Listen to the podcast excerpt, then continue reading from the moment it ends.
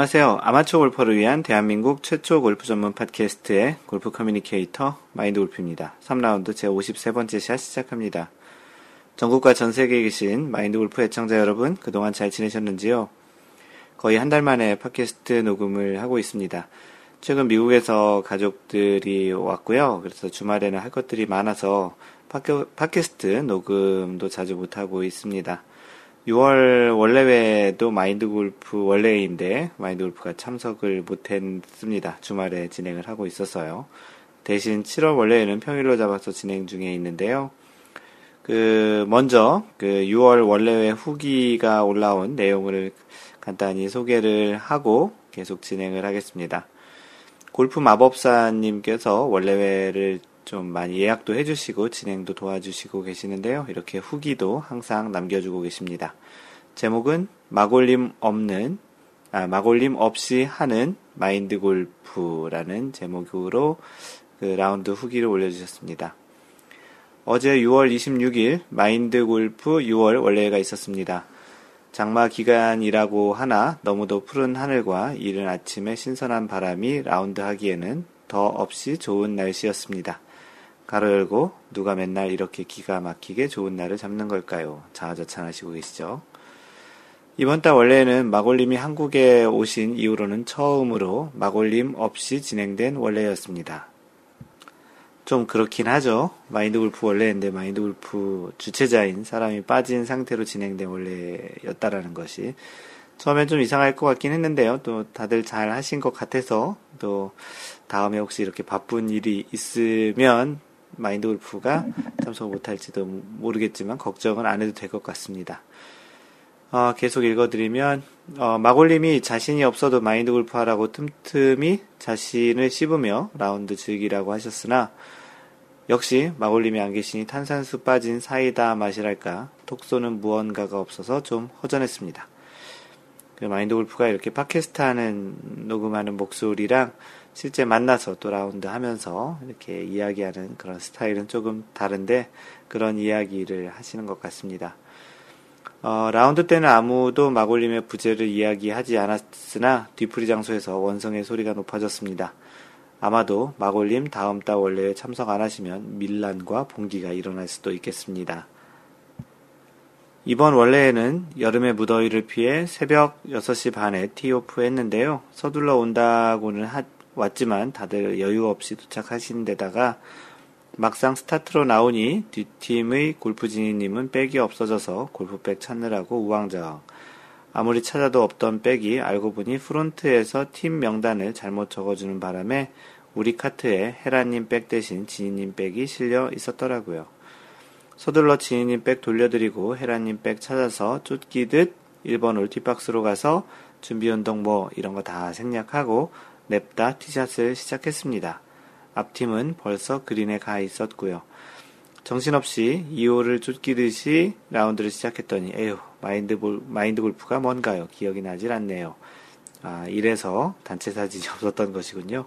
단체 사진이 올라오지 않아서 좀 궁금했었는데 새벽 3시에 일어나서 먹을거리 바리 먹을거리를 바리바리 싸가지고 오신 헤라님은 너무 이른 라운드에다가 정신없이 몰려가는 바람에 그, 아, 뭐, 바람이 굉장히 많이 불었나 보네요. 라운드에 집중하시지 못하고 마인드 골프님이 없어서 라운드가 안 된다며 마골님 책임론을 강하게 주장하셨습니다. 마골님 반성하세요. 크크크. 지난달에 이어 참석하신 다이아몬드님은 빨랫줄 같은 드라이버를 보여주셨습니다. 비거리가 어유 대단하네요. 비거리가 고민인 나라라님은 다음에 같이 라운드 한번 해보시면 비법을 찾아보시면 좋을 것 같습니다.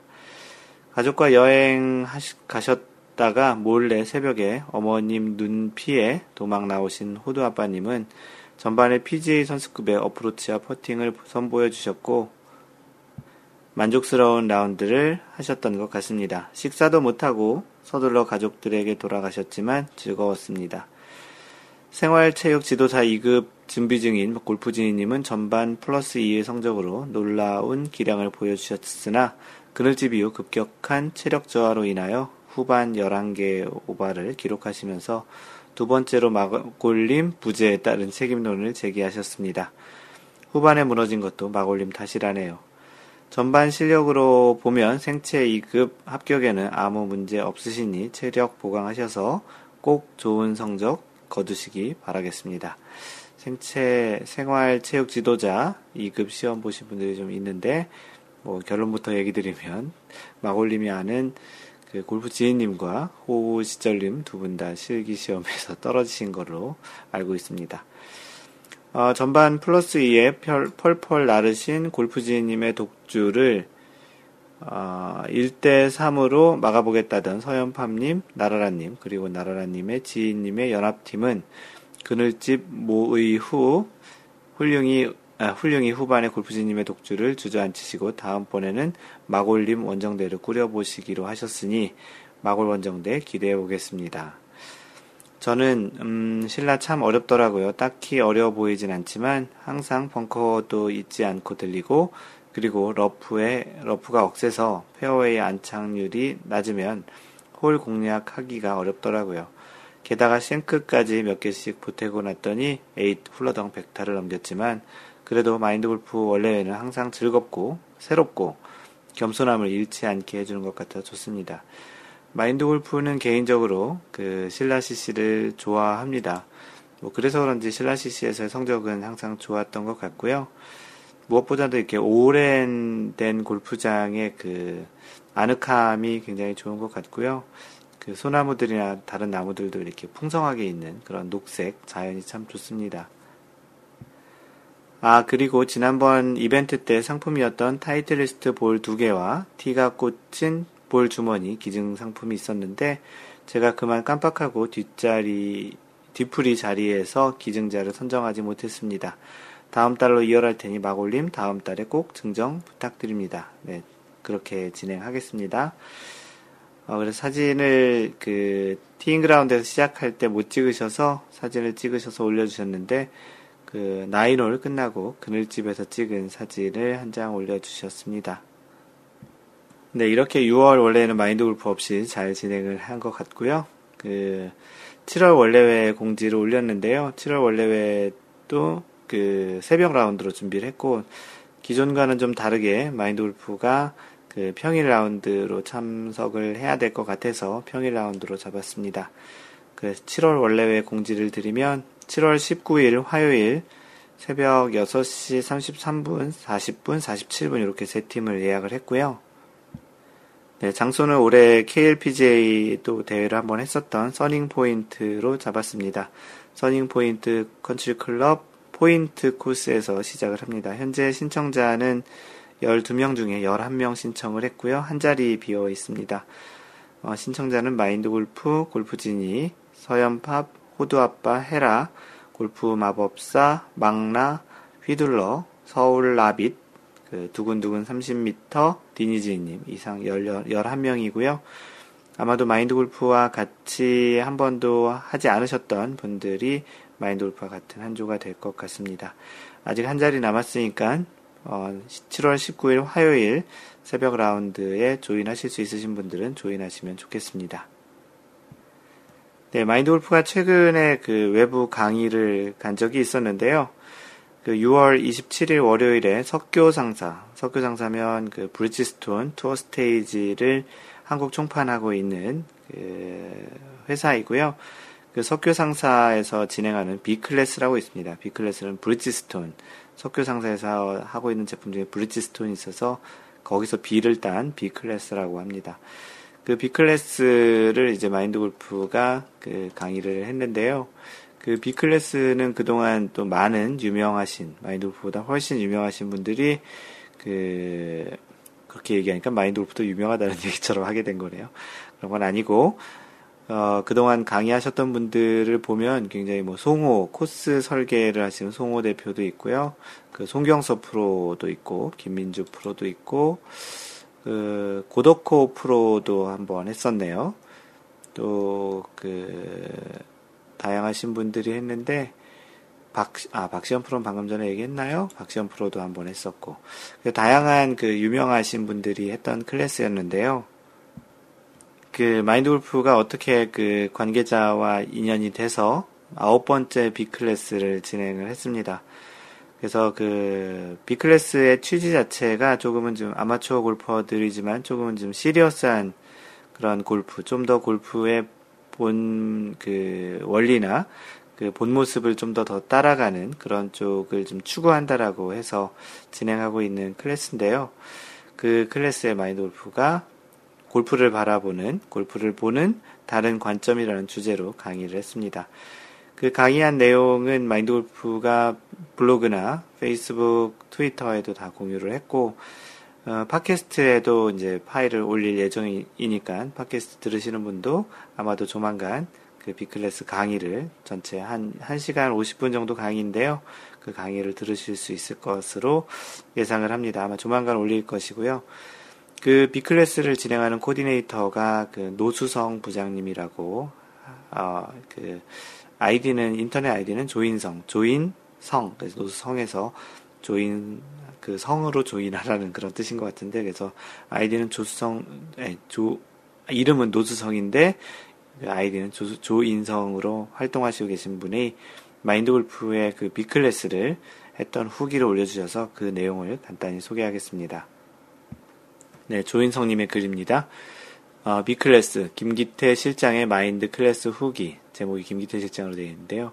그, 제 이름이 김기태고요 보통 마인드 골프는 마인드 골프 필명으로 쓰는데, 여기에 글을 그렇게 올려주셨습니다. 골프를 바라보는 또 다른 관점이라는 부제를 붙인 김기태 실장의 클래스는 무사히 끝났습니다. 이번 클래스에도 많은 분들의 관심이 있었고, 저도 그랬습니다. 또 다른 관점 때문이었습니다. 뭔가 다른 것이 있을 것이라는 기대, 그것이 무엇일까에 대한 호기심이 강하게 작용했다는, 작용했다고 할 수 있습니다. 클래스를 진행하기 전 이번에 강의를 진행할 김기태 실장의 신상을 약간 털어보았습니다. 물론 온라인에서 어떤 분인지 궁금했기 때문입니다. 그러던 중 한 분이 제게 아주 좋은 정보 하나를 알려주셨습니다. 나중에 알고 보니까 이분은 타이틀리스트에 다니시는 마인드 골프가 아는 그 동생인데요. 그 친구를 만났던 거더라고요. 어, 김 실장을 미국에서부터 알고 지낸 분이었습니다. 그분이 정말 serious한 골프를 하시는 분이라는 한 가지 답을 주셨, 주셨습니다. serious라. 반가웠지요. B클래스의 목적이 보다 많은 엘리트 골퍼를 그 만들어내는 것이기 때문이었습니다. 그 serious 골프라는 게 심각하게 친다기보다는 방금 전에 조인성 님이 얘기하신 엘리트 골프를 추구하는 그런 측면이었습니다. 마인드 골프가 생각하는 그런 부분과도 좀 맥이 통하는 것 같고요.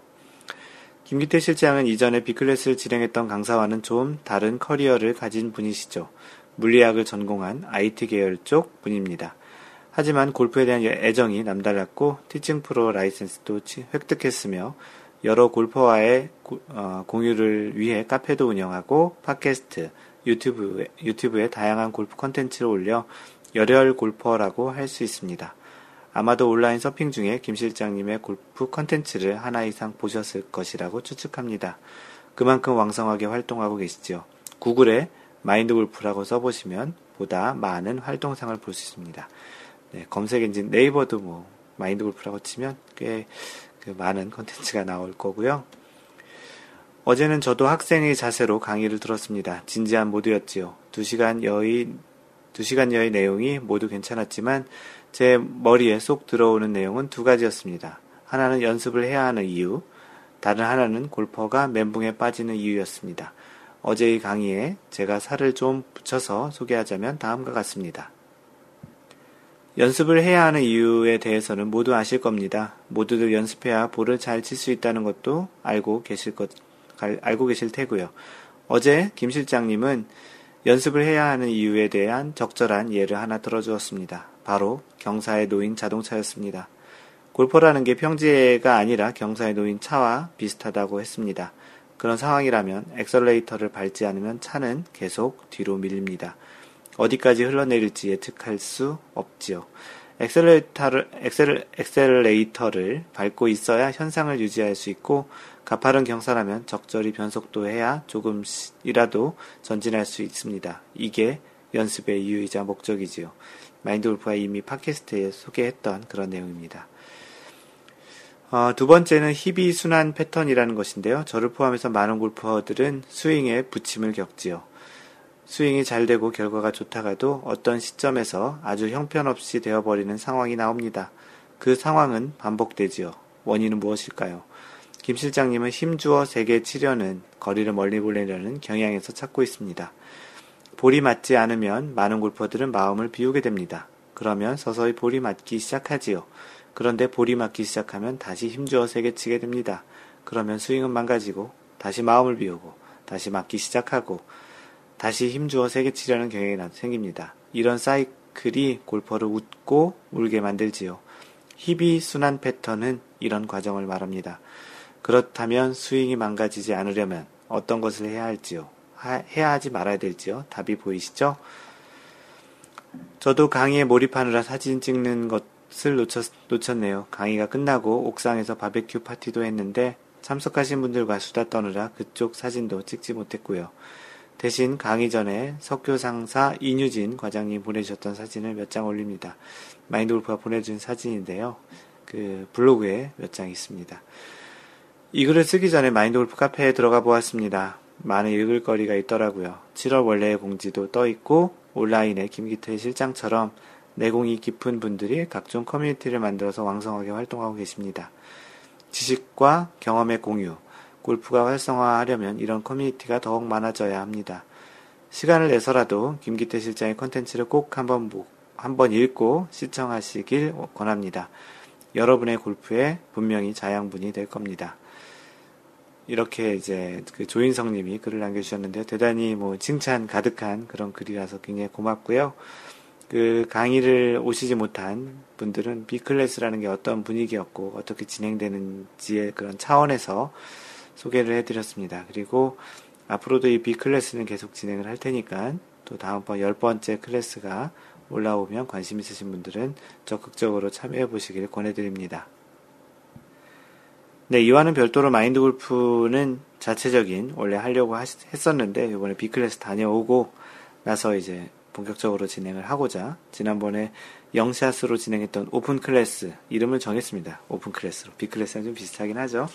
클래스라는 이름이 괜찮기도 했고 또 마인드 골프는 이렇게 강의식보다는 서로 토론하면서 하는 방식을 앞으로 지향할 것이기 때문에 마인드 골프는 오픈 클래스라는 이름으로 진행을 시작했습니다. 지난주 금요일 7월 8일 금요일 날 오픈 클래스 첫 샷을 시작을 했고요. 동영상도 찍었는데 어, 마이크를 어떻게 이 오픈 클래스라서 마인드 골프 혼자 이야기하는 것이 아니고 이게 좀 사람들도 같이 이야기를 해서 마이크를 어떻게 해야 될지 앞으로 고민을 해야 되겠지만 어쨌든 녹화는 했고요. 마인드 골프의 강의를 또 오픈 클래스 1샷을 조만간 올리도록 하겠습니다. 어, 참석자는 골프마법사 호두아빠, 호시절 이프님 네 분이 참석을 하셨고요. 어, 뭐 자세한 것은 마인돌프가 유튜브에 도 올리고 이 팟캐스트에도 올려서 공유를 하도록 하겠습니다. 아마도 그, 그동안 진행했던 팟캐스트에서 가장 인트로가 길었던 그 팟캐스트 같은데 공지사항이 많아서 그랬던 것 같고요. PGA 소식을 전해드리겠습니다. 더스틴 전슨이 US 오픈에서 그 한 달 만에 한 달 만에 그 한 달 전에 WGC 브리지스톤 인비테이션 우승을 했는데 US 오픈에서 한 달 만에 우승을 했습니다. 어, 시즌 2승째고요. PGA 통산 11승째를 거뒀습니다. 더스틴 존슨은 그 대회 우승으로 세계 랭킹에서 한 계단 오르며 드디어 세계 랭킹 2위에 올랐습니다. 어, 그로 인해서 조던 스피스는 3위로 내려온 상태고요. 1위는 제이슨 데이고 1위와 2위 더스틴 존슨의 차이는 2.33포인트입니다. 제이슨 데이는 15주 연속 1위를 유지하고 있고요. 한국 선수의 순위는 안병훈 31위, 김경태 42위, 왕정훈 73위, 최경주 114위, 4위, 송영환 122위, 김시우 146위, 배상문 192위, 노승열 242위입니다. 어, 예전에 소개했던 그런 한국 선수들에다가 뭐 왕정훈, 송영한 뭐 이런 선수들을 좀 추가해서 한국 남자 선수들을 조금 많이 소개했습니다. 어, 지금 이번 주에는 그 원래는 더 그린 브리어, 그린 브라이어라고 읽어야 될지, 그린 브라이어 클래식이 열릴 예정이었는데요. 그 대회장이 홍수로 인해서 골프장에서 그 라운드를 할 수 없는 상황이 돼서 이번 주 PGA 대회는 그 홍수로 취소가 되었습니다. 마인드 골프가 이렇게 PGA 대회를 어, 유심히 본 이래로 이렇게 취소가 된 것은 또 처음인 것 같습니다.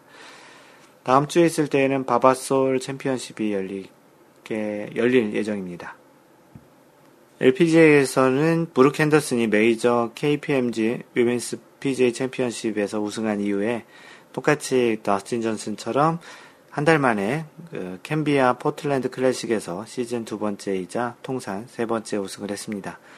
이 대회는 그녀의 그 LPGA 첫 승이었던 지난해 우승에 이어서 2년 연속 우승을 하게 된 대회고요. 어, 세계 랭킹 1위는 여전히 리디아 고인데 그 대회는 출전하지 않았습니다. 그 이번 대회 우승으로 브룩 헨더슨은 세계 랭킹에서 리디아고와 5.04 포인트로 격차를 조금 줄였는데요. 지난주에가 6.38 포인트였네요. 그래도 여전히 큰 차이고요. 현재의 상승세라면 조금은 더 줄일 수 있을 것이라고 생각이 됩니다. 그 10위권 내에서는 스테이시 로이스와 양희영이 자리 바꿈을 하며 각각 8위와 9위에 랭크되었고요. 10위권 내의 한국 선수는 박인비 3위, 김세영 5위, 전인지 6위, 양희영 9위, 장하나 10위, 총 5명이고요. 박인비가 최근 그 손가락, 엄지손가락 부상으로 라운드를 계속 못하고 있으면서 조금씩 점점 그 세계 랭킹 포인트에서도 점점 밀리고 있습니다. 이번 주 열리고 있는 그 LPGA 대회는 US Women's Open, 여자 US 오픈 대회가 있고, 다음 주에 있을 대회는 지난해 그 최운정이 우승했던 마라톤 클래식이 예정되어 있습니다. 네, 골프계 소식을 전해드리는 시간인데요. 이번 주에 소개할 내용은, 이번 주는 아니고 이번 팟캐스트죠. 리우 올림픽 골프의 모든 것이라는 그 올림픽 골프와 관련한 내용을 좀 정리해 놓은 것이 있어서 마인드 골프도 좀 궁금하기도 했던 점도 있고 또 골프가 이제 조만간 그 대회를 이제 올림픽, 에서 그 하게 되는데 궁금하신 부분들을 좀 해소하는 차원에서 소개를 하겠습니다. 어, 아시아 경제의 노우래 기자님이 쓰신 내용이시고요. 골프는 무려 112년 만에 올림픽 정식 종목으로 채택됐다. 1904년 미국 세인트루이스 대회 이후 100년이라는 세월을 훌쩍 넘어 오는 8월 다음 달이죠. 브라질 리오데자네이루에서 복귀한다. 1896년 그리스 아테네에서 최초의 근대 올림픽이 시작, 된 이래 31회째다. 골프는 사실 국제 골프 연맹이 전 세계에 110개 회원국을 거느릴 정도로 폭발적인 인기를 누리고 있다. 올림픽에서는 그러나 항상 외면받았다. 리우 올림픽 골프의 모든 것을 알아봤다. 첫 번째, 누가 나오나? 남녀 각각 60명이 출전한다. 국가별로 쿼터를 부여했다는 대목이 중요하다. 세계 랭킹, 정확하게는 국제 골프 연맹이 정하는 올림픽 랭킹 1위부터 60위다. 국가별 2명이지만 세계 세계 랭킹 탑 15에 여러 명이 진입했다면 최대 4명까지 가능하다. 아무래도 이제 상위권자들은 좀 더더 출전할 수 있는 기회를 좀 더 주는 거죠. 여자 뭐 예를 들어서 그 LPGA 같은 경우 한국 선수가 많으니까 좀 더 더 많이 진출해서 4명까지 진출을 하게 될 수 있다라는 것이죠. 7월 11일 랭킹이 기준이다. 기준이다. 어, 이제 조만간 최종 랭킹이 이제 나오겠네요. 그 마인드 골프가 지금 녹음하고 있는 시점이 7월 9일이니까 이틀 후에 최종 랭킹이 결정되겠네요. 어, 상위 랭커들이 자국 대표팀 경쟁에서 탈락할 수 있어 일부 국가에서는 하위권 선수들이 기회를 얻을 수 있다. 어, 단체전 없이 남녀 개인전만 열린다. 금은 동메달이 하나씩이다. 1900년 프랑스 파리 올림픽과 같은 방식이다. 1904년 미국 세인트 루이스 올림픽에서는 여자 개인전이 빠지고 남자 개인과 단체 두 종목이 치러졌다. 이후 올림픽에서 사라졌다. 일정은 남녀, 남자가 8월 11일부터 14일, 여자는 8월 17일부터 20일이다. 4라운드 72호 스트로크 플레이를 펼쳐 메달색을 결정한다. 두 번째, 어디서 열리나? 리오데 자네이루 서쪽 바하다 치주카에 새로 조성된 올림픽 골프장이다. 환경단체들이 산을 깎는 공사로 생태계가 파괴되고 폐수가 흘러나와 리우 인근 해변의 수질이 악화된다며 거센 반대 시위와 법정 다툼을 벌여 공정이 지연됐다. 다행히 브라질 법원이 환경단체의 건설 중단 요청 소송을 기각해 지난 1월 가까스로 완공됐다. 파 70일에 전장 7,350야드, 여자는 전장 6,500야드로 세팅된다. 평평한 개활지에 들어서 마치 링스 코스 같은 분위기다. 모래 지반이라 나무는 별로 없고 페어웨이와 그린 모두 넓다. 비교적 좋은 스코어의 우승이 예상되는 이유다.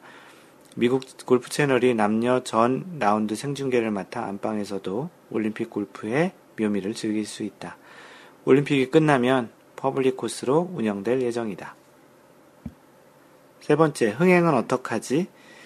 어, 문제는 흥행이다. 애덤 스콧, 어, 남아공 듀오 루, 루이스 우스트히즌, 찰스 슈워첼, 비제이 싱, 마크 레이, 레시먼 등 월드스타들이 대거 불참을 선언했고 최근에 어젠가 엊그제에 더스틴 존슨도 못 나올 것 같다고 이야기를 했던 것 같습니다.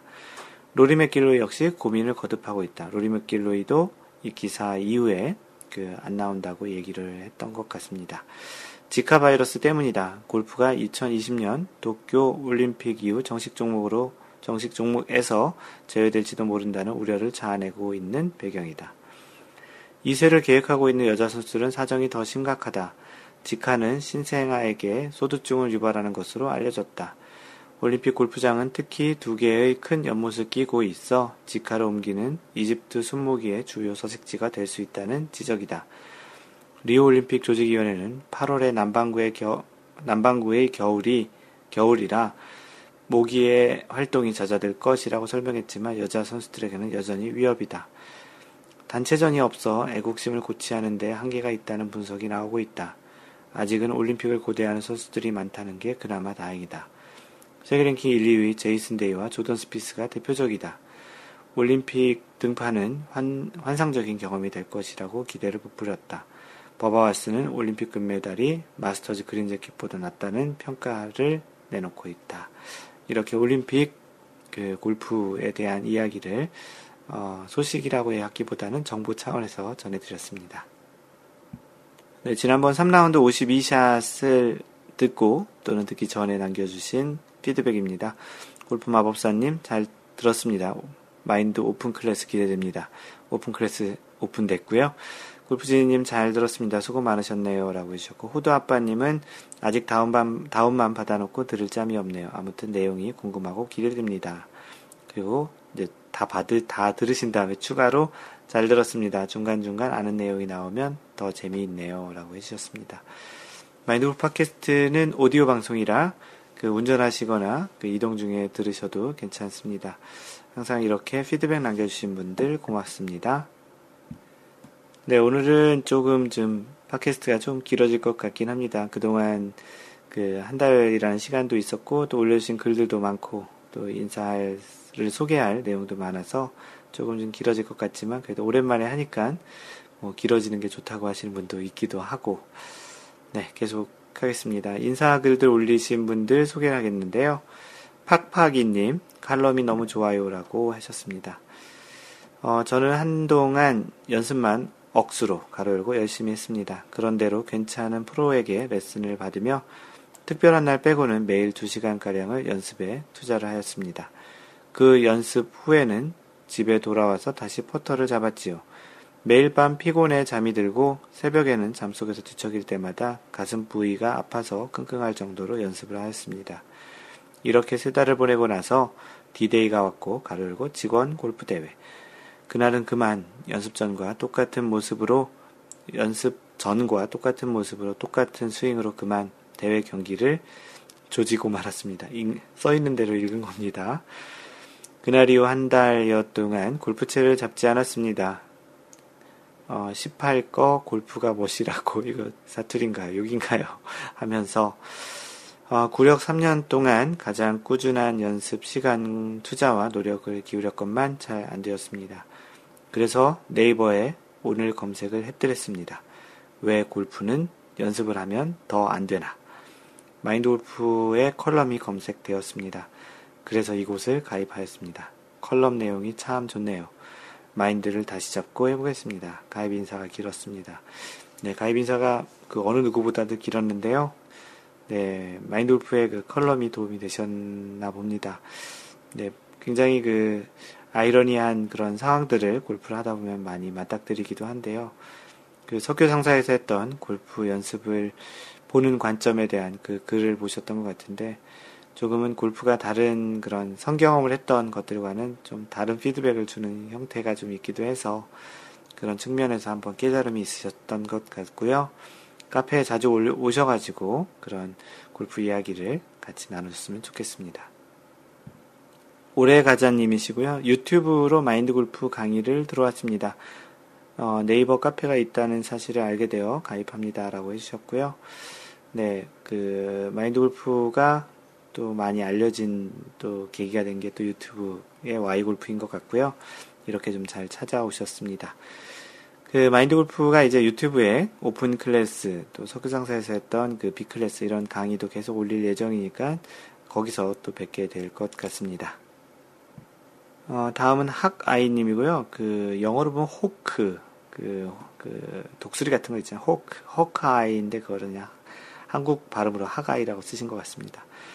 어, 오늘 멋진 후배랑 골프 치다가 이곳을 알고 바로 가입하고 인사드립니다. 미국 알래스카에서 살고요. 골프 아직도 엄청 좋아합니다. 잘 부탁드립니다. 해주셨고요. 하가이님은 알래스카라고 하셨으니 누구 통해서 온지 잘 알 것 같고요. 주신님 통해서 온 것 같습니다. 네, 환영합니다. 하늘 구름 땅 구름님도 그 인사 올려주셨습니다. 마인드 골프 유튜브 강좌를 듣고 가입하게 되었습니다. 유익한 정보도 얻고 즐거운 골프 생활에 많은 도움을 받기를 희망합니다. 만나서 반갑습니다. 네, 하늘구름 땅구름님도 반갑습니다. 예, 이프님이시고요. 이프님은 그 지난번 오픈 지난주 금요일에 했을 때 오픈 클래스에 오셔서 직접 한번 배웠습니다. 아, 오늘 가입한 이프입니다. 좋아하는 영어 단어 중 하나가 if여서 닉네임으로 사용합니다. 팟캐스트 자주 들었는데 미루다가 오늘 가입하게 되었습니다. 즐기는 자를 이기는 자는 없다고 봅니다. 그동안은 보여지는 골프를 많이 했던 것 같습니다. 이제 나 스스로 즐기는 골프를 하고 싶습니다. 마인드 골프를 통해 즐기는 골프를 배웠으면 좋겠습니다. 이 오픈 클래스에서 지나와 생각해 봤더니 그 주인공이 되는 골프를 하라는 이야기를 했던 것 같은데 어, 이 인사글에서 그동안 보여지는 골프를 했다라는 게 주인공이 아닌 조연인 골프를 주로 하셨다라는 아마도 그래서 그 부분에서 많이 그날 그 오픈 클래스에서 공감을 하셨던 것 같은데요. 네, 이프님 반갑습니다. 자주 뵙겠습니다. 안졸리나 졸련님께서 구구절절 가입 인사 올립니다. 라고 해주셨습니다. 우연히 골프 관련 검색하다가 마인드 골프 유튜브 강좌를 듣고 가입하게 되었습니다. 참고로 저는 구력의 세월이 아깝게 10년차 백돌입니다. 아깝게라는 것은 10년 동안 쳤음에도 불구하고 아직도 백돌이라는 그런 의미를 내포하고 있는 것 같고요. 어, 지방 가는 일이 잦다 보니 연습은 자주 못하고 연습 자주 못하다 보니 지방 갈 때마다 무조건 비싼 레슨 끊으면서 매번 다른 프로님과 매번 스타일이 다른 레슨을 받아 결국 저만의 기본 프레임이 자리를 잡을 수 없어 이것도 저것도 아닌 왕초보보다 못한 구력자 아닌 구력자가 되어버렸네요. 아, 좀 이런 이야기들을 들으면 조금 안타까운데요. 어떤 프로님한테 레슨을 받더라도 진짜 아닌 프로가 아닌 이상 그 한 번 스윙의 그러한 전체 그 과정은 끝까지 배워보시는 게 좋을 것 같다라는 생각이거든요. 그런 측면에서 중간중간에 그런 레슨 프로나 전문가들을 바꾼다라는 거는 여러모로 좀 불리한 것이 좀 많은 것 같습니다. 지금도 늦지 않았겠죠? 개인 사업으로 지방을 자주 출장 다닌 탓도 있지만, 이젠 어느 정도 자리를 잡아 꾸준하게 한 곳에서 연습할 수 있어 희망을 가져봅니다. 유익한 정보도 얻고 즐거운 골프 생활에 많은 도움을 받기를 바라면서 앞으로 초심을 잃지 않고 초보 같은 마음으로 카페 활동에 충실해 볼게요. 잘 부탁드립니다. 감사합니다라고 조금은 좀 그동안에 좀 힘들었던 그런 내용을 포함해서 마인드 골프 카페를 가입하게 된 계기를 알려주셨습니다. 네, 이번에 이제 좀 자리를 잡아서 할 수 있다고 하시니까 이번에는 좀 꾸준히 한 분에게 좀 한번 레슨을 받아보시는 것도 좋겠습니다. 네, 다음은 칼님이시고요. 그 K-A-R-L 해서 칼이고요. 그 서울에 사는 칼입니다. 팟캐스트 듣다가 가입하게 되었습니다. 좋은 정보 항상 감사드립니다.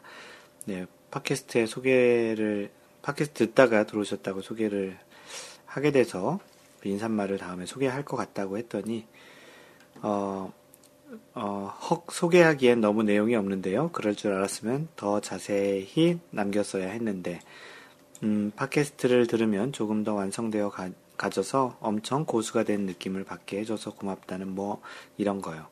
어쨌든 방송 너무 재미있고 유익하게 듣고 있습니다. 네, 이 내용도 포함해서 소개를 한다고 했으니, 칼림, 조만간 팟캐스트 들으시면 칼림의 인사말을 들으셨겠습니다. 그 인사말 들은 소감이 어떠신지도 한번 글 남겨주세요. 제이모님이시고요. 팟캐스트로 마인드 골프 접한 지가 3개월 정도이고 영샷부터 듣다 보니 카페도 있다고 해서 이렇게 가입합니다. 실력이나 이론이 많이 부족하지만 열심히 하고 있습니다. 잘 부탁드립니다. 해주셨고요. 그 영샷부터 시작해서 이제 3개월이니까 마인드 골프에 이렇게 물어봤습니다. 마인드 골프 팟캐스트 어디쯤에 카페 이야기가 나오나요? 라고 했고요. 그, 제가 지금 54샷 이상 있으면 쉬라는 내용까지 들었는데, 2012년 10월에 업로드 하신 것 같습니다. 그 전부터 트위터, 페이스북 이야기 쭉 하시다가 몇 회인지 정확히 기억은 안 나지만, 어느 순간 카페 이야기가 나오더군요. 그래서 와봤습니다. 지나간 4년 전, 그, 날씨 이야기, 추석 이야기, 메이저 대회 이야기를 들으니 세월의 무상함이 느껴지네요. 그러고 보니까 마인드 골프가 이렇게 팟캐스트 한 지가 만 5년이 돼가고 있는데요. 그 과거 팟캐스트를 들으시는 분들은 과거의 타임머신처럼 과거에 어떤 일이 있었는지를 또 이 팟캐스트 통해서 또 들을 수도 있겠다 생각이 들기도, 들기도 하네요. 또 그 당시에는 지금의 또 마인드 골프보다는 또 조금은 더 젊은 마인드 골프의 목소리가 나왔을 것 같기도 하고, 언젠가 한번 마인드 골프도 과거의 팟캐스트를 조금 부끄럽지만 들어보는 것도 지금의 팟캐스트를 하면서 초심을 잃고 있는지 잘 하고 있는지 꼭 초심을 유지할 필요는 없다고 생각하지만 왜냐하면 발전을 해나가는 모습에 긍정적인 부분도 있기 때문에 항상 초심보다는 뭐 처음에 그런 아주 좋은 의도의 마음은 계속 간직하고 어 계속 가려고 합니다. 뭐 이렇게 과거에서의 팟캐스트를 들어오시는 분들은 또 그런 느낌도 있겠구나 하는 그런 생각을 한번 해보았습니다. 예, 여러분들이 올리신 사연을 소개하겠습니다. 첫 번째 사연은 마인드 골프가 올린 내용인데요. 그 제목이 안어 정하는 방법입니다. 안어. 오너가 아니죠. O-W-N-E-R이 아닌 H-O-N-O-R, 안어. 바로 전 홀에 가장 잘 친 사람이 먼저 치는 그 honor인데요. 당시에 그 공휴일에 고등학교 친구들과 드림파크, 인천의 드림파크 컨트리 클럽에서 라운드를 했는데요. 그 1번 홀과 10번 홀 티잉 그라운드에 재밌는 honor를 정하는 그런 판. 어렸을 때 보면은 그 번데기 같은 거 먹으려 이렇게 돌리는 판이 있잖아요. 그런 판이 이렇게 세워져 있더라고요. 그래서 재밌어서 사진을 찍고, 그 여러분들은 어떤 방식으로 1번 홀 안어를 정하는지, 1번 홀은 뭐 바로 전 홀이 없기 때문에 어떻게 정하는지에 대한 의견을 물어본 차원에서 그 사진을 올렸는데요. 그 드림파크에 있는 안어 선정판에는 이렇게 되어 있습니다. 뭐 여러 가지 섹션을 나눠서 그걸 그 번데기 판처럼 원을 돌려서 정지된 그런 기준으로 안어를 정한다는 것인데요. 사진으로 보면 더 재밌긴 한데 하나씩 보여드릴게요. 알려드릴게요. 어, 고참 순서, 액면은 인정 안 함, 민증 까세요. 그래서 고참부터 그 honor를 하라고 되어 있고요. 그 구력이 제일 많은 순서라는 것도 있고, 어, 드림 코스 내장 횟수가 가장 많은 순서, 뭐, 골프장 소개 차원이 겠네요 신사의 품격, 허리 둘레 순서, 어, 고수 먼저, 그 low 핸디캡 먼저, 국가공인 계백장군 먼저, 그래서 백돌이 먼저라고 이렇게 되어 있고, 벙커에 자주 빠지는 순서, 뭐 이렇게 또 순서를 정하기도 하고, 마지막으로 홀인원 이글 한 번도 못 해본 순서, 이렇게 했는데, 마인드 골프와 같이 쳤던 고등학교 친구들은 돌렸는데, 홀인원 이글 못 해본 순서, 이렇게 나와서, 마인드 골프는 두 개 다 해봤거든요. 그래서 맨 마지막에 티샷을 했습니다.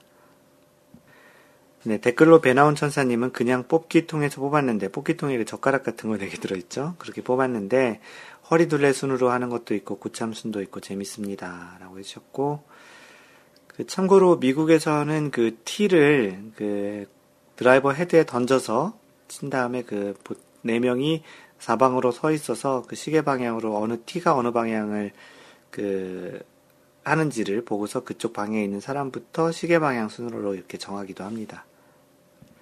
골프 마법사님은 제가 안어할 수 있는 기회도 세 번이나 있네요. 라고 좋다라고 해주셨는데, 그 여자분이시라서 남자랑 라운드를 하게 되면 티잉 그라운드 위치가 달라서 안어라고 하더라도 항상 맨 마지막에 쳐야 되죠. 호두 아빠님 좋은 방법들이네요. 써먹어 봐야겠어요.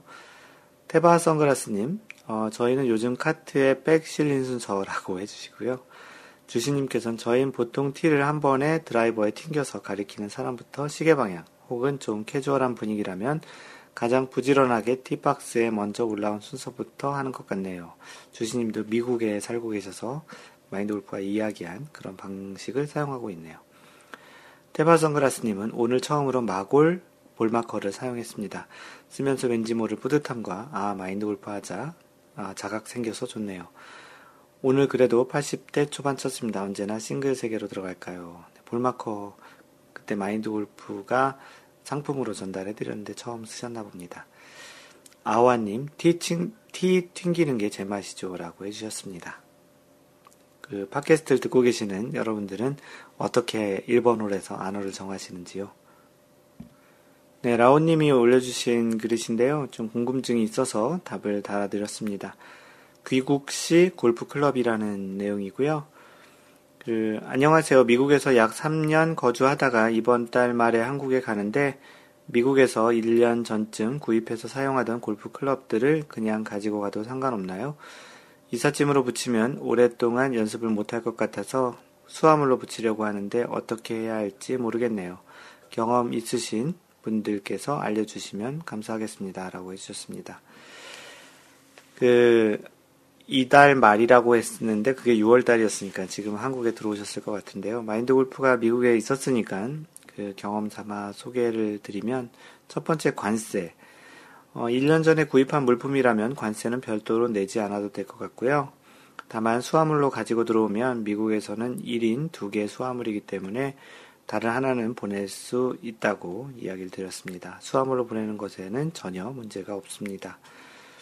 두 번째 항공 커버. 비행기로 클럽을 보내면 클럽을 비행기에 싣고 내릴 때 클럽을 던지는 경우가 있어서 클럽백이 손상이 가거나 지저분해질 수 있습니다. 항공 커버를 사서 그 안에 클럽을 넣기를 권장하고요. 미국에서 가장 많이 알려진 제품으로는 Bag Boy가 있습니다. 마인드 골프도 그 회사 제품 사용하고 있고요. 바퀴가 달린 버전도 있는데 이동 시 편합니다. 한국 오셔서도 제주도나 해외 여행 시 사용하면 좋고요. 세 번째는 시간. 어, 한국이 골프 시즌이기에 배로 보내고 기다리는 것보다는 비행기 수화물로 갖고 오시면 당장 사용하는 것이 좋습니다. 충분한 답이 됐을 것 같습니다. 네, 아이잭님이 골프백 커버 없으면 아예 수화물에 실을 수도 없는 것이 규정인 것 같습니다. 꼭 골프백 커버 준비하시고요. 찾으실 땐 오버사이즈 찾는 곳에서 찾으시면 됩니다. 인천공항도 오버사이즈 찾는 곳이 있는지는 헷갈리네요. 좀 부피가 나가지만 hard bag이 클럽 보호에는 좋을 것 같습니다. 했고요. 그 마인드 골프가 알고 있기로는 그 항공백이 필수는 아닌 것 같고요. 공항이나 항로에 따라서 좀 다를 수 있는 것 같습니다. 한국은 오버사이즈 찾는 곳이 아닌 일반 화물에서 다 찾는 것으로 알고 있고요. 그래서 아이잭님이 또 더 찾아봤습니다. 마인드 골프님 말처럼 필수는 아니지만 항공사마다 좀 차이가 있네요. 델타와 유나이티드는 골프백이 packed라고 되어 있어야 팩 그러니까 packed 그러니까 팩, 어떠한 그 패키지로 감싸 있어야 되어 한다고 되어 있네요. 그래서 델타도 이제 딱딱한 어떠한 케이스나 어떤 그 soft한 케이스지만 travel 가방 같은데 넣어 있어야 된다고 되어 있다라는 원문을 올려주셨습니다. 그 언제나 제대로 된 정보를 전해주고 계시는 마인드 골프님께 감사합니다. 라고 해주셨고요. 아이잭님도 이런 정보 찾아주셔서 대단히 고맙습니다. 마인드 골프가 올린 골프 talk 주제였었는데요. 더스틴 존슨, US 오픈에서 더스틴 존슨이 우승을 했는데, 더스틴 존슨의 퍼팅 그린에서의 벌타에 대한 이야기입니다. 뭐 워낙 많이들 회자됐던 내용이라 다들 알고 계시겠는데요. 한번 다시 생각을 해보면 US 오픈 마지막 라운드에서 더스틴 존슨의 파4 5번 홀 그린 퍼팅에서 공이 저절로 움직인 상황에서 라운드 벌타를 부과한 것에 대해서 USGA는 규칙 적용이 제대로 이루어지지 않았다. 큰 실수, 가로 열고 빅보기를 했고 멀리건을 쓰고 싶다라고 표현을 해서 사과를 했습니다. 아쉬운 운영이었던 것 같습니다. 벌타를 부과할 상황도 아니었거니와 벌타를 한다고 하더라도 문제가 제기된 상황에 결정을 했어야 하는데 한참 지난 12번 홀에서 이야기를 그 또한 애매하게 경기 부가 경기 후 부과될 수 있다라는 그렇게 했다라는 것이 1위를 하고 있는 선수에게 어떤 경기에 영향을 미칠 수 있는 상황이었지 않았을까라는 생각이 드는데요. 그 부분에 대한 이야기들을 그 한번 여쭤봤고요. 어, 그 USGA에서는 사실 그 벌타를 부과했다라는 거에 대해서는 부과할 수 있는 그런 상황이었다고 얘기해서 그 부분에 대한 사과를 했던 것은 아니고요. 그 벌, 벌타를 부과하는 그런 과정에 대한 그런 이슈였던 것 같습니다.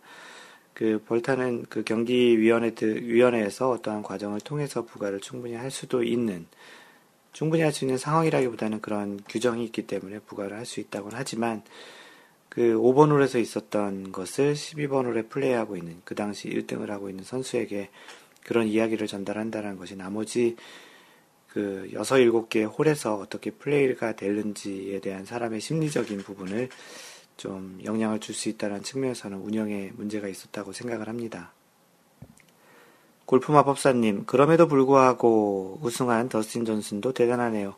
우승했기 망정이지 아니었으면 선수 입장에서는 트라우마로 남았을 수도 있겠습니다. 네, 충분히 그랬을 수 있겠죠. 더스틴 존슨은, 더스틴 존슨은 이번 일로 한 번 더 크게 성장했을 것 같습니다. 그래서 한 달 후인 지난번 대회를 우승을 했던 것이죠. 어, 호두 아빠님, 그린에서 퍼팅 어드레스 전에 공이 구르는 문제는 예전부터 선수들에게 억울한 벌타를 주게 되어서 보완이 되어 완화된 것으로 알고 있는데 시합 중에 같은 문제로 벌타를 부여했다가 나중에는 잘못된 규정 적용이라고 말하는 것을 보니 심판진의 교육이 덜 된 것 같습니다. 잘못된 규정 적용 때문에 그런 거라기보다는 그 규정에 대해서 적용한 것을 알려주는 운영의 묘에 대한 그런 부분이었던 것 같습니다. 자유세상님, 그 영상을 본 개인적인 생각으로는 경기위원회의 운영 미숙이라는 생각이 듭니다. 더스틴 존슨이 우승을 이 되었으니 멀리건 표현으로 끝났지 승부가 바뀌는 문제로 연결되었다면 US 오픈 역사상 두고두고 회자가 되었을 거란 생각이 듭니다. 네, 비슷한 생각입니다. 주신님, 다른 시각에서 만약에 미국 선수가 아닌 다른 국가, 다른 인종의 선수가 비슷한 상황에 개입됐더라면 인종차별의 피해를 본 것 아니냐라는 더욱 말들이 무성했을 것 같습니다. 룰 적용과 형평성에 대한 좋은 본보기로 삼고 앞으로 더 나아지는 계기가 되어야겠네요. 호우시절님, 협회가 잘못을 인정하고 사과하는 게 우리나라와는 다르네요. 마인드골프도 사실 제일 많이 생각한 것이 이런 부분이었습니다. 워너비탐님도 좀 비슷한 얘기신데요. 운영상 실수는 있었지만 쿨하게 인정하고 사과하는 모습은 보기 좋네요. 라고 했습니다. 네. 우리나라 골프협회, 뭐 각종 골프협회들, 각종 협회들이 배워나가야 할 부분이 아닌가 하는 생각이 듭니다. 네, 다음은 골프마법사님이 오늘의 투수는이라는 제목을 올려주셨는데요. 골프하고는 상관없고, 네, 오늘 야구 보러 왔는데 오늘 투수는 김기태 선수로군요. 마골님 이것저것 하시느라 바쁘시겠어요? 라고 했는데, 그 최근에 공교롭게도 마인드 골프의 이름이 그 카페에서 좀 많이 보이긴 하네요. 그 야구 선수 중에 쌍방울 레이더스 예전에 그 감독 겸 선수였던 그 김기태 선수가 있는데 최근엔 또 투수 김기태가 또 있나 보네요. 뭐 하여튼 좀 공교롭게도 마인드 골프의 이름을 계속 알리게 된 그런 글이었습니다. 네, 주시님께서 올려주신 글이시고요. 그 KPMG 파이널 리디아 고 사진 모음이라는 글입니다. 어, 게시글을 보름이 지나 올리게 되었습니다. 지난 6월 12일 워싱턴주 사할리 컨트리 클럽에서 막을 내린 2016년 KPMG Women's PGA 챔피언십 사진입니다. 어, 보름이 올라서 글을 올려주셨는데 마인드 골프는 더 시간이 지나서 소개를 하고 있습니다. 쭉 선두를 질주하던 리디아고가 브룩 핸더슨에 따라잡힌 뒤 아쉬운 연장전에서 패배를 당했는데 경기를 마친 뒤 몰려드는 구름 관중에 일일이 사인을 해주고 가, 같이 사진을 찍어주는 모습이 참 인상적이었습니다.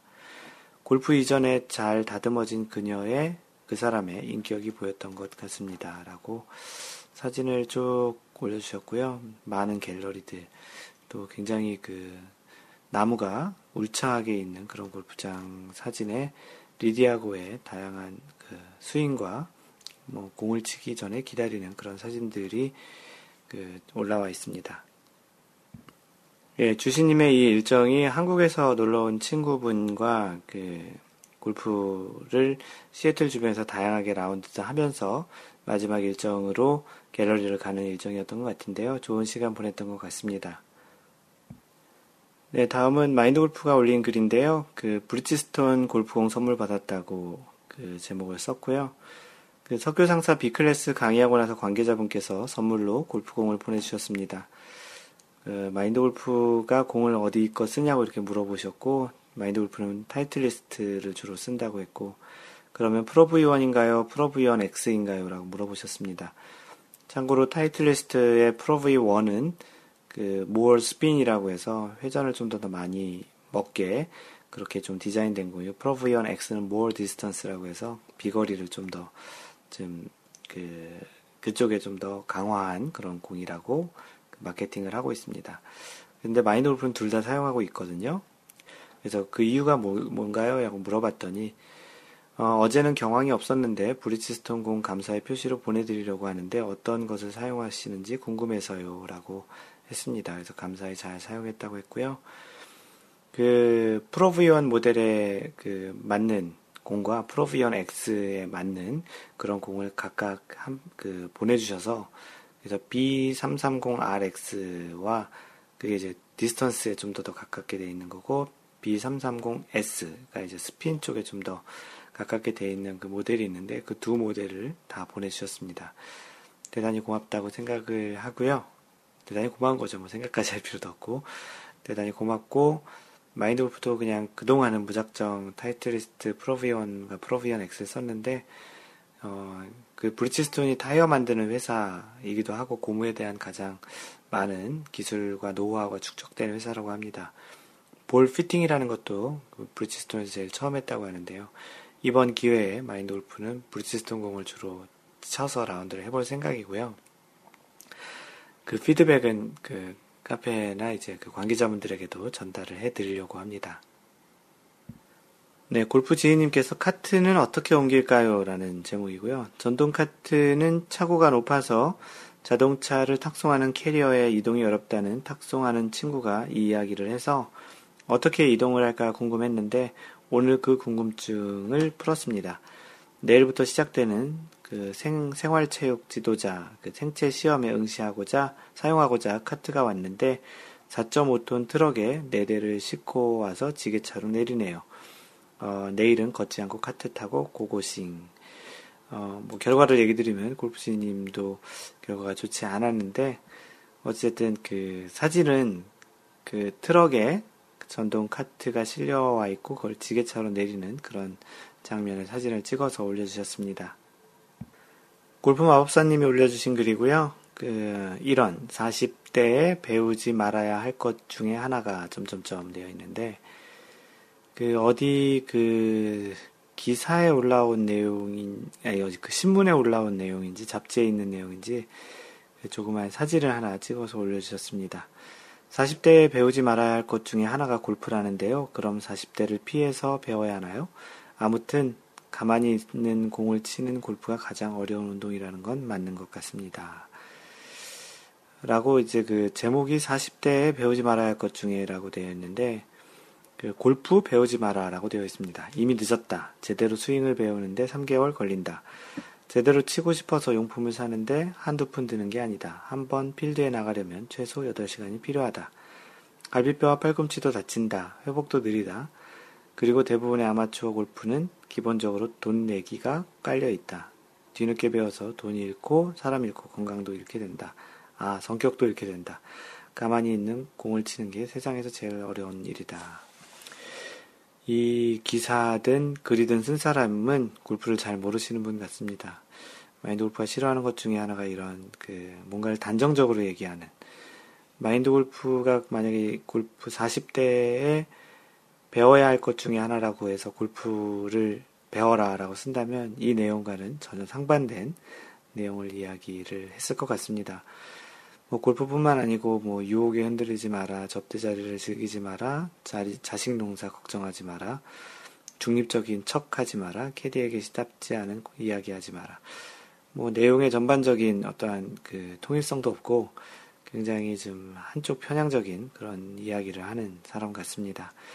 뭐 그냥 가볍게 넘어가기엔 괜찮지만 뭐 별로 도움이 되지 않는 그런 내용인 것 같다는 생각이 좀 들고요. 마인드 골프는 적극적으로 골프 늦은 시기는 없습니다. 배우면 좋고요. 골프가 꼭 스윙과 돈 따고 뭐 몸안 다치고 사실 마인드 골프는 그렇게 다친 적이 없기, 없기 때문에 이야기를 또 할 수 있기도 하고요. 어, 분명히 해서 도움이 되는 게 훨씬 더 많다고 생각을 하고요. 또 해볼 만한 또 굉장히 좋은 운동이라고 생각이 됩니다. 그 다음은 워너비 보기님께서 올려주신 골프 이것 정말 궁금하다 올려주신 내용입니다. 어떻게 아이언 번호를 알았지라는 내용인데요. 골프 방송을 보다 가끔 놀랍니다. 해설자가 선수가 setup하는 것을 보고 8번 아이언이네요. 라고 합니다. 어떻게 알았지? 질문이고요. 마인돌프가 답변을 해드린 내용은 아무 정보가 없이 알았다면 평상시 그 선수가 치는 거리와 클럽의 로프트를 보고 대략 맞출 수 있을 것 같기도 하고요. 어, 그리고 요즘은 실제 공이 있는 위치에 감지하는 센서를 선수에 부착하거나 어, 주변에서 정보를 입력할 때 캐디를 통해서 정보를 받는 경우도 있다고 합니다. 어, 댓글 중에는 파플님께서 요즘은 전부 골 방송 제휴되어 있어서 실시간 세계 정보를 알려줍니다. 어, 세계 현장에서 알려줍니다. 각 홀 및 그린의 모든 정보 등 세상 생각보다 훨씬 많은 정보를 미리 전송받고 준비도 하죠. 어, 그리고 그 클럽 선택은 현장에 확인하는 요원이 따로 있습니다. 그걸 실시간 세계 방송사로 내, 내보내준다고 파플님이 해주셨는데요. 클러치퍼님께서는 제가 종종 갤러리로 가서 본, 본 거에 따르면 파3는 캐디가 손가락으로 방송팀한테 빠르게 표시해 주더라고요. 아무래도 유명 선수 캐디는 방송에 익숙하니까요. 파4는 선수들 티샷 후 바로 방송팀에서 볼 위치에 서서 레이저로 거리를 확인하더라고요. 물론 방송용이겠죠.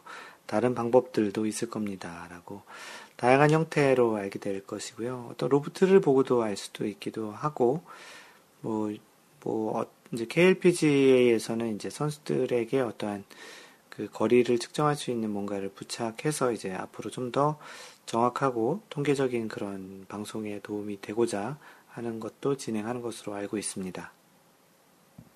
네, 죽격님께서 그 3웨지일 때 그린 주변에서 라는 질문을 올려주셨는데요. 안녕하세요. 제가 50도, 56도 웨지일 때는 그린 주변에서 56도로 어프로치를 했습니다. 근본 3웨지, 그 50도, 54도, 58도로 바꿨, 이번에 바꿨는데 혹시 3웨지 쓰시는 분들 어느 각도로 주로 쓰시는지요? 어프로치 실력이 아직 미쳐나요? 문의드립니다. 라고 해주셨습니다.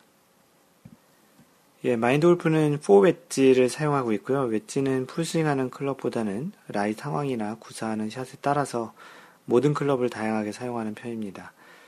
어, 피칭 웨지는 타이틀리스트 그 CB 47도고요. 어프로치 웨지 52도, 샌드 웨지 56도, 로브 웨지 60도. 어, 어프로치 샌드, 로브 웨지는 캘러웨이 맥대디를 사용하고 있고요. 그린 주변에서 어프로치는 어프로치 웨지와 샌드 웨지를 주로 사용을 하고 있고요. 어, 러닝 어프로치는 어프로치 웨지, 좀 뛰어서 치는 샷은 샌드 웨지를 사용을 합니다. 로브 웨지는 꼭 필요한 상황 아니면 거의 상황, 사용을 하지 않고요.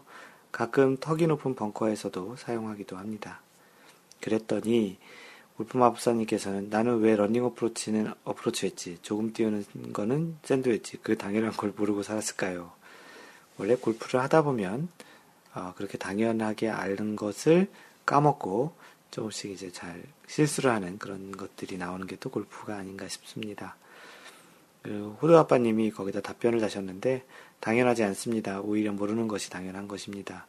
깨달은 분들만 당연한 겁니다. 저도 아직까지 한 가지 채로만 어프로치 합니다. 그나마 연습한 것을 잊지 않으려고요. 저는 어, 좀 더 숙달이 되면 이것저것 바꿔가며 사용해 보려고요. 아직 런닝 거리가 달라지면 조절이 어렵습니다. 라고 해주셨습니다. 네, 아이잭님은 좀 장비에 관심이 좀 많으신 분 같은데요. 이번에도 남은 거리 확인할 때 뭘 사용하세요? 라고 골프 토크 주제로 올려주셨습니다. 저는 남은 거리를 측정할 때 사용하는 일명 range finder를 다음과 같이 사용하고 있습니다. 1. 삼성 기어 S2 골프 내비. 좀 미더움. 18홀 배터리. 두 번째, 1세대 보이스 캐디. 러프하게 second shot부터 사용하기 좋습니다. 36홀 충분히 가능. 세 번째, 부시넬 V3 프로. 정확한 거리 슬로프 계산을 위해 사용합니다. 몇 개월 사용 가능한 배터리, 단 배터리가 좀 특수형이라 늘 보유하고 있어야 함. 4. 아이폰 앱, 골프샷 프로, 18홀 가능 배터리. 18홀 완전 방전이 가능할 수도 있음. 아이폰 5에서는 배터리 광탈 또는 광탈 예방을 위해서 일일이 비번을 넣고 잠금 해제를 해야 해서 불편했는데 최근 지문인식 잠금 해제라 요즘 사용하기 좋습니다. 마인드골프도 아이폰 사용하는데 지문인식 잠금 해제는 굉장히 편한 기능입니다. 이것들을 다 가지고 다니는 것은 아니고요. 1, 2, 4번은 배터리 충전 상황에 따라 그때그때 선택해서 가지고 다닙니다. 그 말은 1, 2, 4번 빼고 그 부시네를 항상 가지고 다닌다라는 이야기인데요. 여러분들은 어떠세요? 라는 질문을 마지막으로 글을 마쳤습니다.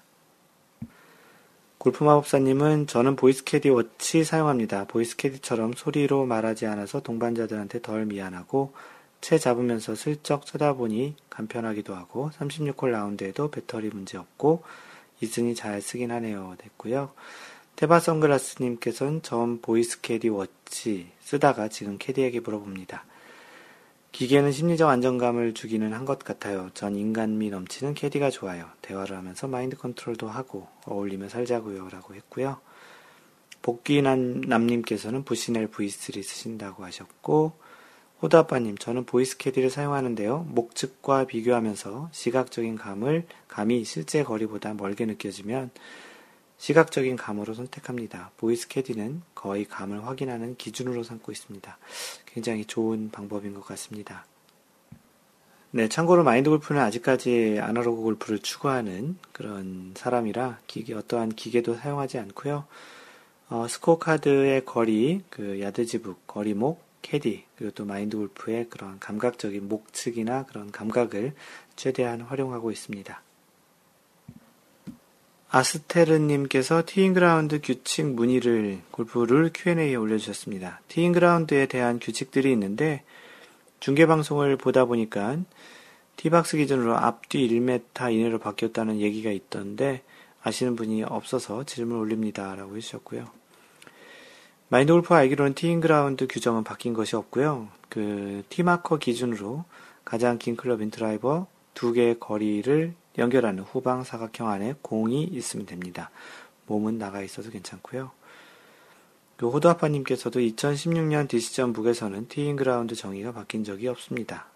아래가 그 내용입니다. 티잉그라운드란 플레이할 홀의 출발 장소를 말한다. 티잉그라운드는 두 개의 tee marker 바깥쪽 한계로 전면과 측면이 정해지며 측면의 길이가 이두 클럽 길이인 직사각형으로 된 구역이다.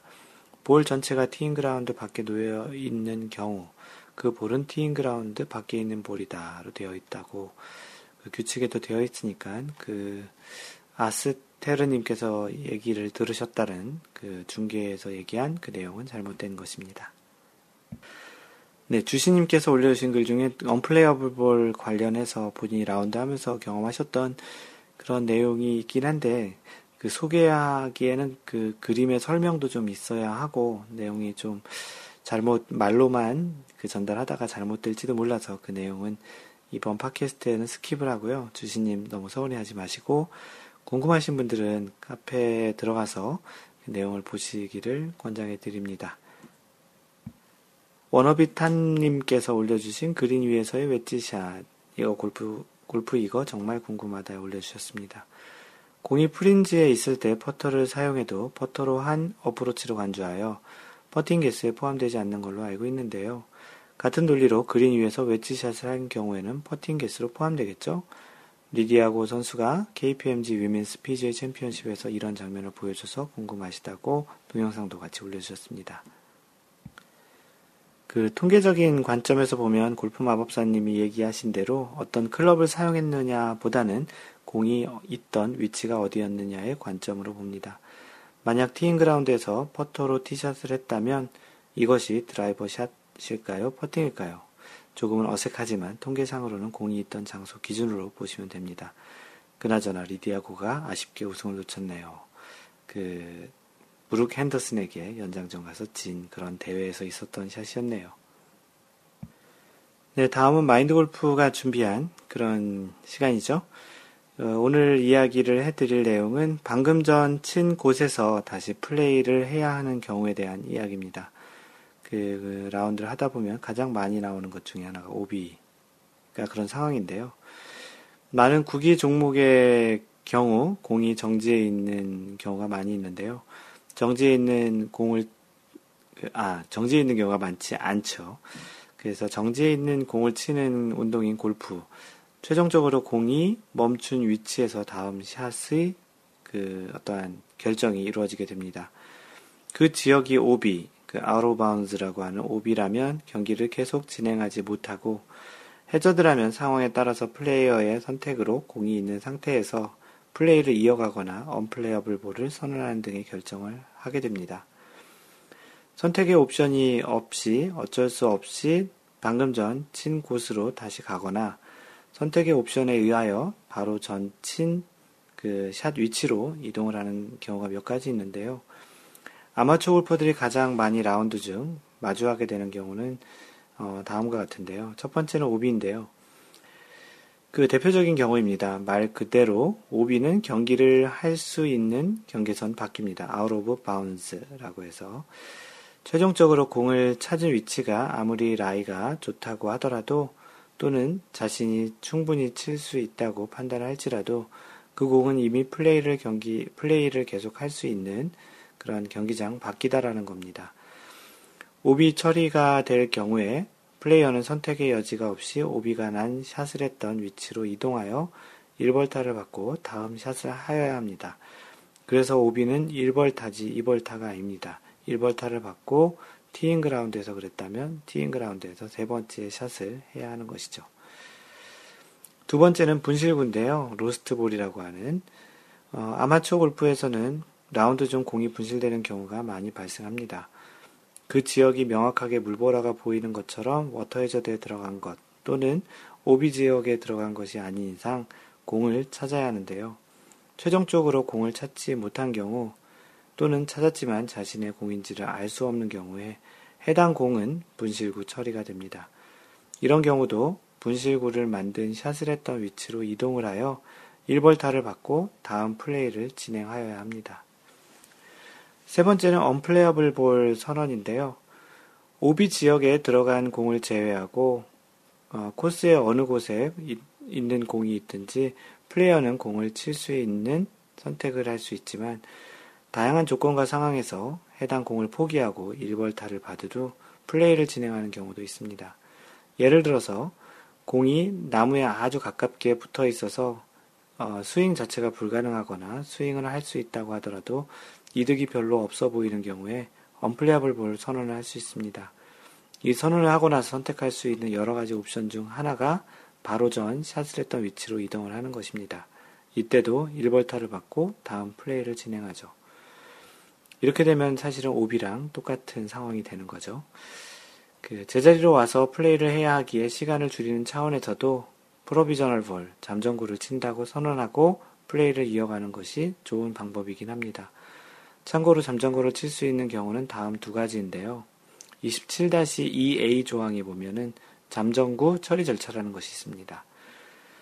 어, 플레이한 잠정구가 워터 해저드 밖에서 분실되었을 염려가 있거나 이럴 경우거나 out of bounds가 되었을 염려가 있는 경우 플레이어는 또 다른 잠정구를 플레이할 수 있다. 요 경우 두 가지에만 잠정구를 칠 수 있다라는 것입니다. 이러한 세 가지 경우가 필드에서 가장 많이 접하게 되는 것이라 생각이 되고요. 어, 그러면 이렇게 제자리로 돌아가서 다시 플레이를 진행할 때 그 샷을 했던 지역은 다양할 수 있는데요. 티샷을 했다면 티잉 그라운드, 페어웨이 러프 또 지역이 될 수도 있고 해저드 안에서 샷을 했을 경우도 있을 수 있습니다. 아, 또한 드물겠지만 퍼팅 그린에서도 이러한 경우는 발생할 수 있습니다. 오비 지역을 제외한 골프장의 모든 곳에서 발생할 수 있는데요. 어, 벙커에서 친 공을 다시 치게 될 경우에 어떻게 될까요? 골프를 20-5 항은 이와 같은 지역별 거리에 대한 것을 규정하고 있습니다. 20-5항 앞서 스트로크한 곳에서 다음 스트로크를 해야 하는 경우, 그러니까 바로 전에 쳤던 곳에서 다시 돌아가서 그곳에서 스트로크를 하는데 어, 플레이어가 앞서 스트로크한 곳에서 다음 스트로크를 하기로 결정하거나 그렇게 해야 할 경우 그는 다음과 같이 처리하지 않으면 안 된다라고 되어 있습니다. 첫 번째, 티잉 그라운드 위에서 볼을 티잉 그라운드 구역 안에서 플레이하지 않으면 안 된다. 티잉 그라운드 안에서는 어느 곳에서도 플레이할 수 있으며 그때 볼을 티업해도 된다. 티잉 그라운드에서는 티를 놓고 그 위에 공을 올려서 다시 진행을 해도 된다는 내용 이고요. 티잉 그라운드 구역을 벗어나면 안 된다는 것입니다. 티잉 그라운드 구역은 방금 전 또 팟캐스트에서도 한번 얘기를 했죠.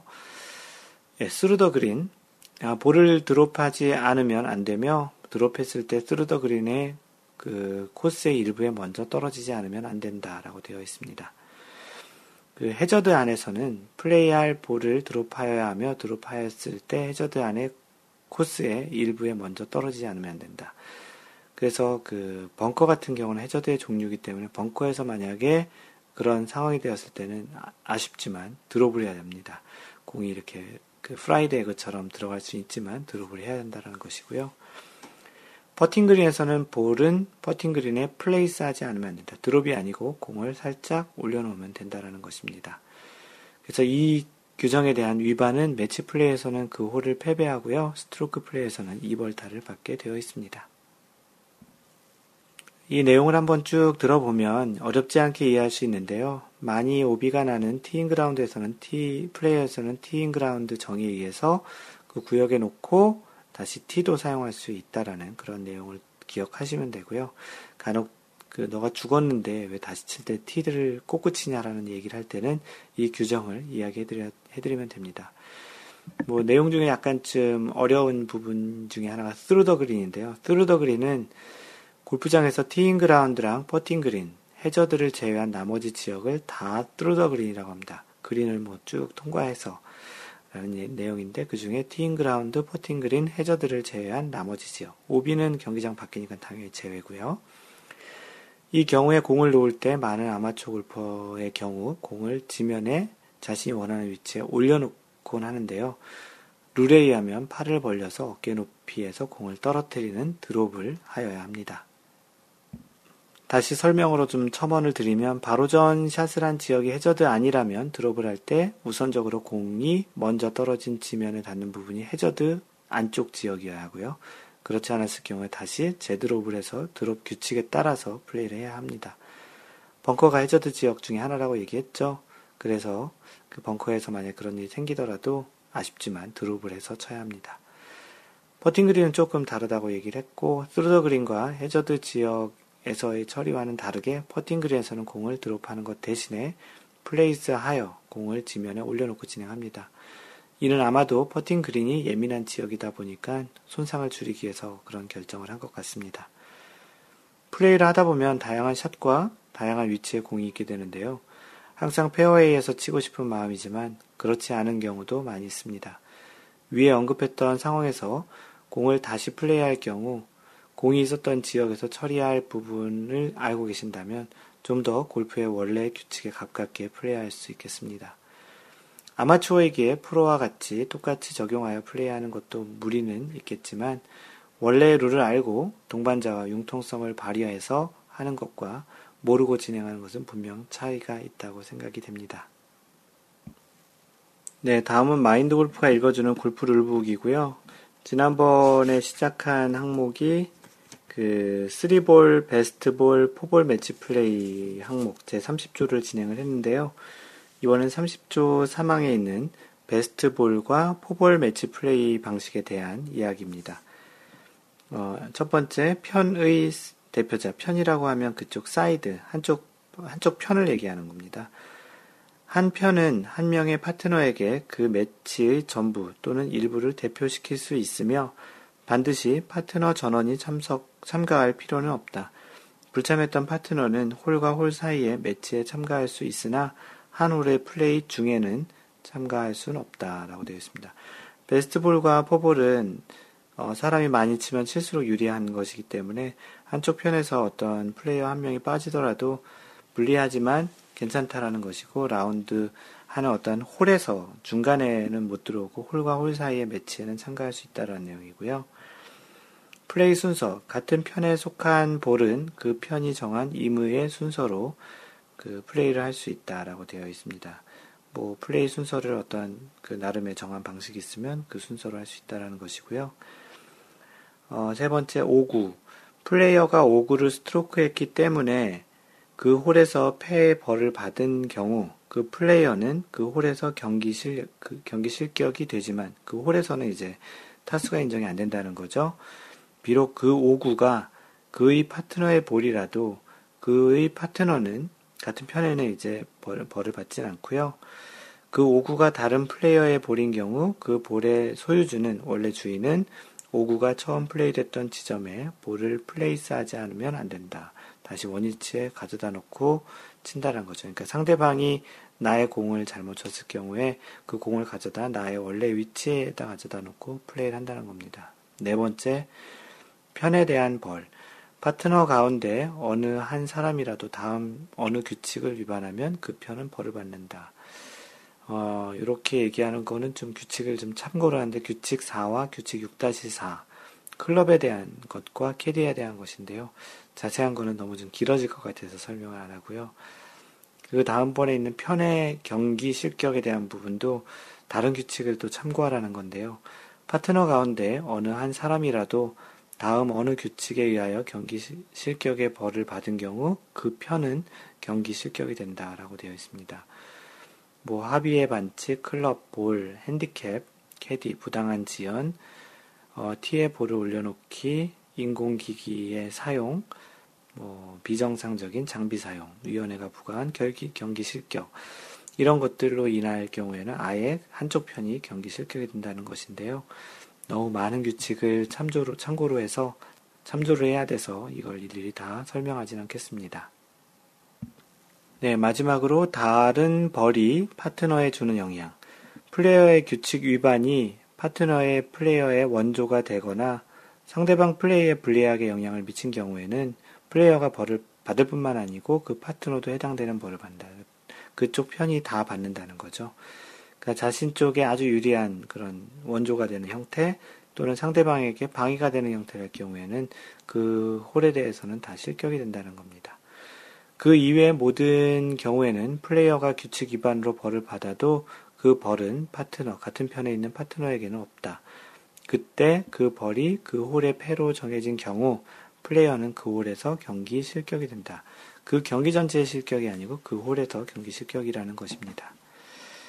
네, 이것으로 마인드 골프의 53번째 샷을 마무리하고요. 어, 마인드 골프의 블로그는 마인드골프.net에 오셔서 글을 보시면 되고요. 페이스북은 페이스북에서 마인드 골프 또는 facebook.com slash 마인드골프. 트위터는 at mindgolfer입니다. 카페는 네이버에서 마인드 골프 카페 또는 카페.네이버.com slash mindgolfer 그리고 이메일은 mentor at mindgolf.net입니다. 어, 유튜브에 마인드 골프를, Y골프와 에티켓 골프를 들으실 분들은 유튜브.com slash mindgolfer입니다. 또는 유튜브에서 한글로 마인드 골프라고 치면 금방 찾으실 수 있을 것이고요. 요즘 마인드 골프가 그 카카오 옐로 아이디로 그 골프 소식을 전해드리는데요. 거기서 카카오에서 그 친구 검색에서 한글로 마인드 골프 또는 영어로 mind golf를 치시면 마인드 골프와 그 직접적인 그 대화를 나누실 수 있습니다. 항상 배려하는 골프 하시고요. 이상 골프 communicator 마인드 골프였습니다. 다음번 3라운드 제 54번째 샷에서 만나요. Don't worry, just play mind golf. Bye!